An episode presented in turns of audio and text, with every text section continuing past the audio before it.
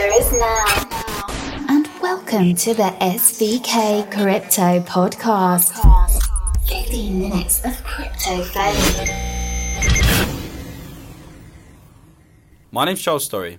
I'll be your host for the next 15 minutes. We're coming live from the City of London, so let's get down to business. Today is Wednesday, the 15th of November 2017. The current price of Bitcoin is $7,191 which is up 11% in the last 24 hours. Ethereum is currently trading at $335, which is up 5%. Ripple's currently at 21 cents, which is up 2%. And Litecoin is currently trading at $64, which is up 5%. With that in mind, let's get on to the next part of the show. Crypto News Flash. Five crypto news stories from around the world. So the first story today is one of the is one of the most interesting stories I've picked up as of recently, and it's regarding the Mount Gox bankruptcy situation. So we're going to get into it. It's going to go through all the details. We're going to talk about what happened and what has the outcome been, because they went through a uh, a court of law to try and find out. The investors did try and club their money back. So the story is going to go into great detail. It was written by CoinDesk. Go check them out. So let's get into it. Bitcoin bankruptcy wasn't really a bust. In 2014, Mount Gox Magic, the Gathering online exchange, which grew from the improbable name into, uh, at one point, the world's largest Bitcoin exchange, suffered the fate of all Bitcoin exchanges and had its Bitcoin stolen. Since then, everyone has just gotten used to the idea that all Bitcoin exchanges get their Bitcoin stolen. But at the time, it was kind of a big deal. Mt. Gox filed for bankruptcy, protection in Japan, where it was based, and customers lost something like 750,000 Bitcoins worth at the time roughly $500 million. But Mt. Gox kept looking for the bitcoins, and I guess it found some. This could lead to some weird results. When Mt. Gox imploded in, February 2014, Bitcoin was trading in the hundreds of dollars. It got to it got to a high of just $806.83 on February 3rd, and a low of $451.58 on February 24th. Right now, three and a half years later, Bitcoin is trading in the thousands of dollars call it $6,500 and change. And continuing massive volatility and Mt. Gox's bankruptcy estate has, has now just about 200,000 bitcoins. Wow, that's quite a lot. Meaning that, in very round numbers, it has about a quarter as many bitcoins as it did at the time of its bankruptcy filings. But each bitcoin is worth 10 times as much. In Mt. Gox's bankruptcy, as is generally the case in bankruptcy, claims against it were reduced to yen amounts shortly after the bankruptcy in April 2015 when Bitcoin was mostly in the $400, with creditors and entitled to recover up to 100% of the yen amount of their claims, but no more. But there was more. The bankruptcy estate for Mt. Gox holds 202,185 Bitcoins worth and that's currently worth in yen around 169 billion yen or 1.5 billion dollars at current rates. Meanwhile, the trustee has recognized claims by exchange customers of 46 billion yen based on the April 2014 Bitcoin price. As a procedure, the lawyers say or the lawyer says has a basis of bankruptcy law. After accounting for smaller amounts of non-Bitcoin assets and assets and liabilities, Mt. Gox has a surplus on paper of 111 billion yen or 997 million dollars. That could go to its shareholders according to a calculation by the Wall Street Journal. This strikes many people, particularly Mt. Gox's customers, as unfair. They had bitcoins worth, say, $500. Mt. Gox, Mt. Gox lost them. Now those bitcoins would be worth $6,500. Mt. Gox is going to give the customers back the $500, the amount of the amount of their claims in fiat currency, and keep perhaps a billion dollars for itself. This is particularly galling because itself means mainly Mark, the former chief executive officer and main shareholder who is currently on trial for embezzlement for allegedly embezzling some bitcoins from Mt. Gox, but not the 750,000 bitcoins that were stolen by hackers. Again, the main function of a Bitcoin exchange is to get its Bitcoin stolen. So it shouldn't be surprising that lots of people were allegedly stealing Mt. Gox's Bitcoins. Here is where I have to confess that people spotted the problem back in 2014 and supposedly, and supposedly a solution consisting of basically giving Mt. Gox customers Bitcoin linked claims, Gox coins, that would trade on the blockchain and give them a recovery denominated in Bitcoins rather than yen. And at the time, I made fun of them. If you claim now, if your claim now is say 10 bitcoins worth, $6,000 or whatever, then at the time of those bitcoins are recovered, they'll be worth $60,000 because Bitcoin is deflationary and its price can only go up. I wrote, and the sentence was completely accurate. Well, the number, the numbers would be about 5,000 to 6 to 65,000. But I cannot feel good about it because it was sarcastic. The lessons here to be learned are 1. Do not take anything I write as investment advice ever for any reason, not only the things that I look like investment, that look like investment advice, but also the general comments. And 2. Always buy bitcoins. In my defense though, Goxcoin didn't happen. The regular old bankruptcy system did, and it reduced the claims to yen. And now these seem to be a massive surplus over the yen claims, and the claimants are aggrieved.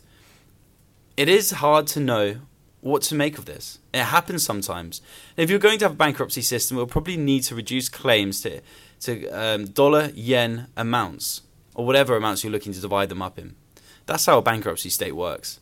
Simplistically, you can imagine the working of bankruptcy being that you take all the estate stuff, sell it, and divide the money among the claimants. You sell it for dollars or yen, not bitcoins. And if you're going to have a bankruptcy system, it will probably take time. There are plenty of debates on how to treat elements of value beyond the strict dollar face amount of the claims. Bond whole make premiums, make whole premiums, sorry, for instance, have been litigated a lot in the US recently. But it's not exactly surprising J- that, that Japan's bankruptcy system thinks in yen rather than in bitcoins. On the other hand, you shouldn't worry too much about this. Someone will sue Mark until he doesn't have billions of dollars worth of bitcoins anymore. The bankruptcy estate might only owe the customers $500 per Bitcoin, but they and the regulators, regulators etc., might have a case that Mark should be sued for negligence, negligence and enrichment or general come on man. even if Mount Gox makes out of bankrupt, bankruptcy with a billion dollars, even if he beats the embezzlement charges, it just seems too improbable that he'll walk the tightrope at the end of which with a billion dollars worth of bitcoins just for him. What a story. Second story today, we're going to be going over the pump and dump schemes within the cryptocurrency world, the kind of darker side. So, without giving too much away, let's jump into the story. Buyer beware. Cryptocurrency pump and dump schemes coordinated in Telegram. Many cryptocurrency users are familiar with this scenario. They see a coin jump in value and, in anticipation of the next Bitcoin, buy in only to find themselves with a huge loss. Just hours or days after the price increase, it will suddenly plummet, leaving late buyers holding the bag. The phenomenon is not uncommon in other trading venues either, particularly stocks and equity markets, but the lack of regulation means that scams to cause this sort of price manipulation are not illegal in the crypto world. In fact, the recent pump and dump plans in the crypto sphere may be being coordinated by outside forces. Telegram of loss. The Russian app Telegram appears to be the main venue where the pump and dump schemes are being perpetrated.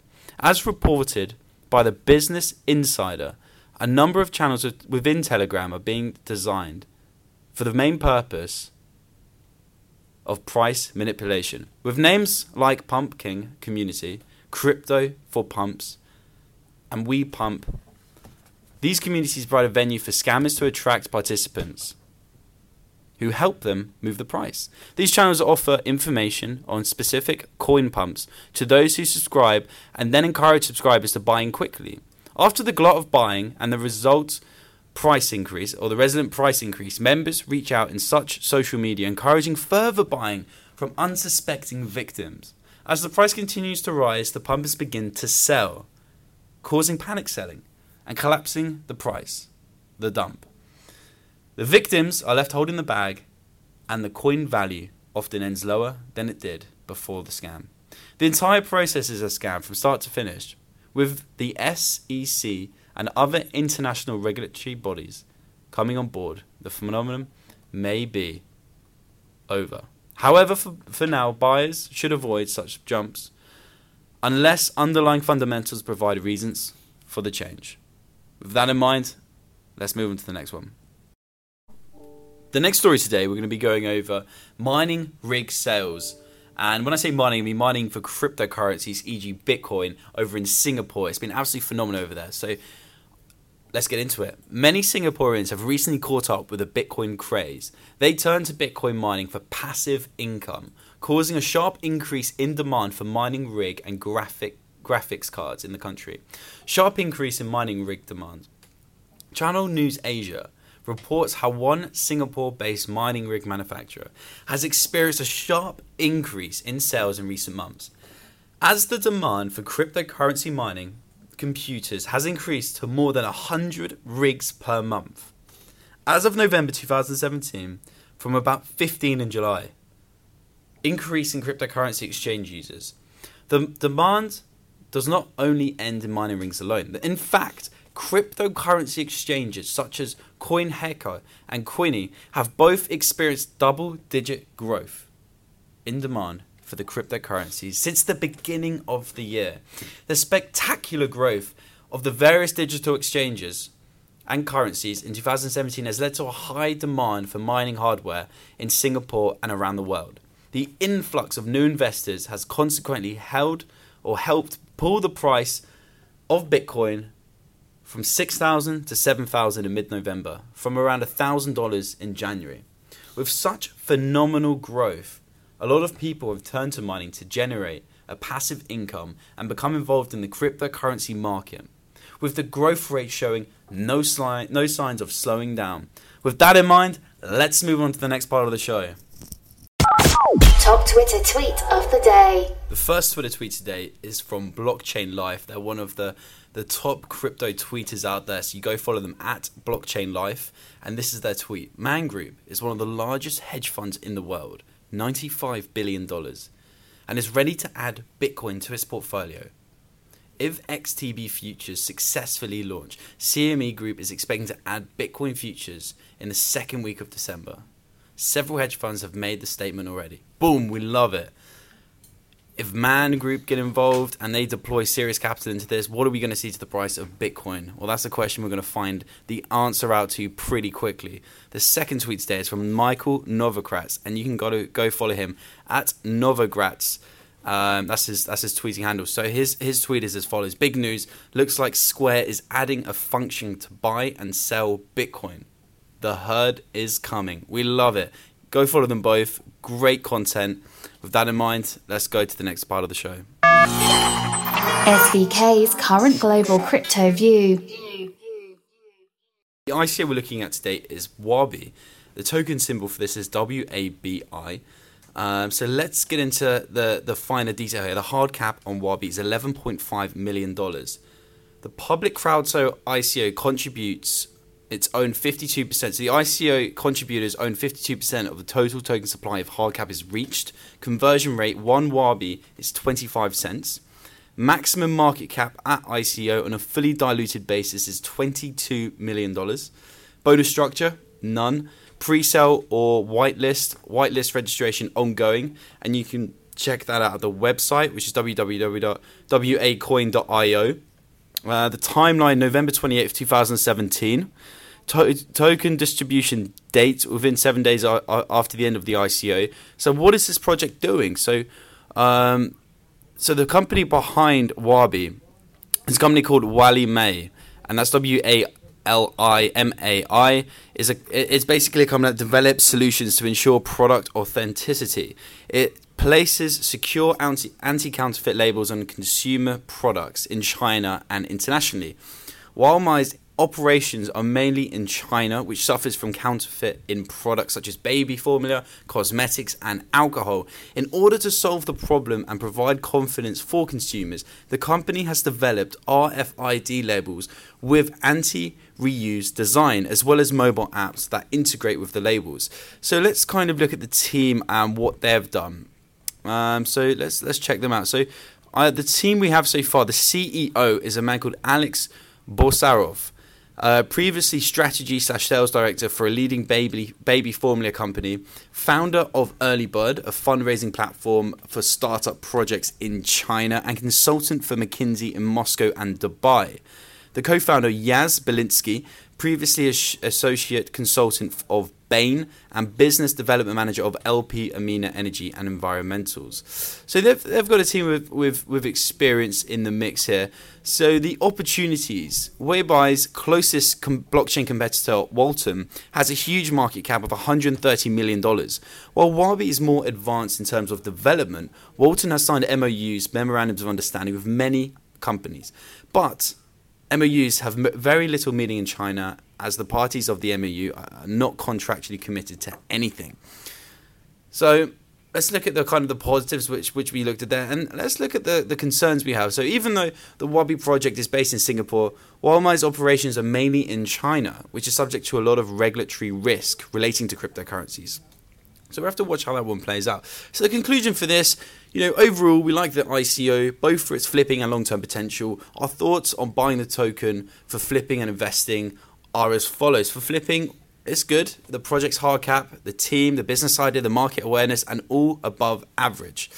However, due to the hype surrounding this project, the individual cap for the ICO is probably going to be low. The long term holding, that's also good. As mentioned above, Walimai's is a good candidate to benefit from the favourable macro trends. We believe this has a good chance of being successful. And as I say, guys, this is not financial advice. This is our global crypto view. This is an ICO we've been looking at. I thought I'd share it with you. That's a wrap. I got to bounce. Remember to share, like, subscribe to our podcast, share it with your crypto community, and get the good word out there. Have a good one been listening to an SVK Crypto Podcast original. Follow us on Twitter at SVK underscore crypto. Email us on cstorry at svkcrypto.com. Leave us a message on our website www.svkcrypto.com.